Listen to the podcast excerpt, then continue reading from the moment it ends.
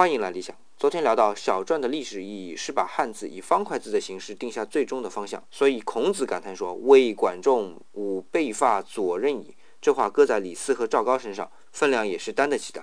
那么除了字形的问题，发音也是文字的一个特质。其实文字的一个基本功能就是记录语言，毕竟语言的产生远远早于文字。虽然说拼音文字是依附于语言的，但我们的汉字也有记录语音的功能。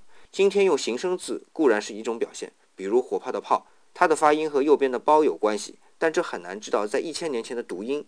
其实这炮在一千年前是没这个字的，但有的字是可以的，比如说孤独的孤，它的发音应该和右边的瓜有关系，但发音和瓜就差得比较远。再要从酒器孤来考证，左边一个牛角的牛，右边一个西瓜的瓜啊，我们就能知道这个瓜的古音是发孤。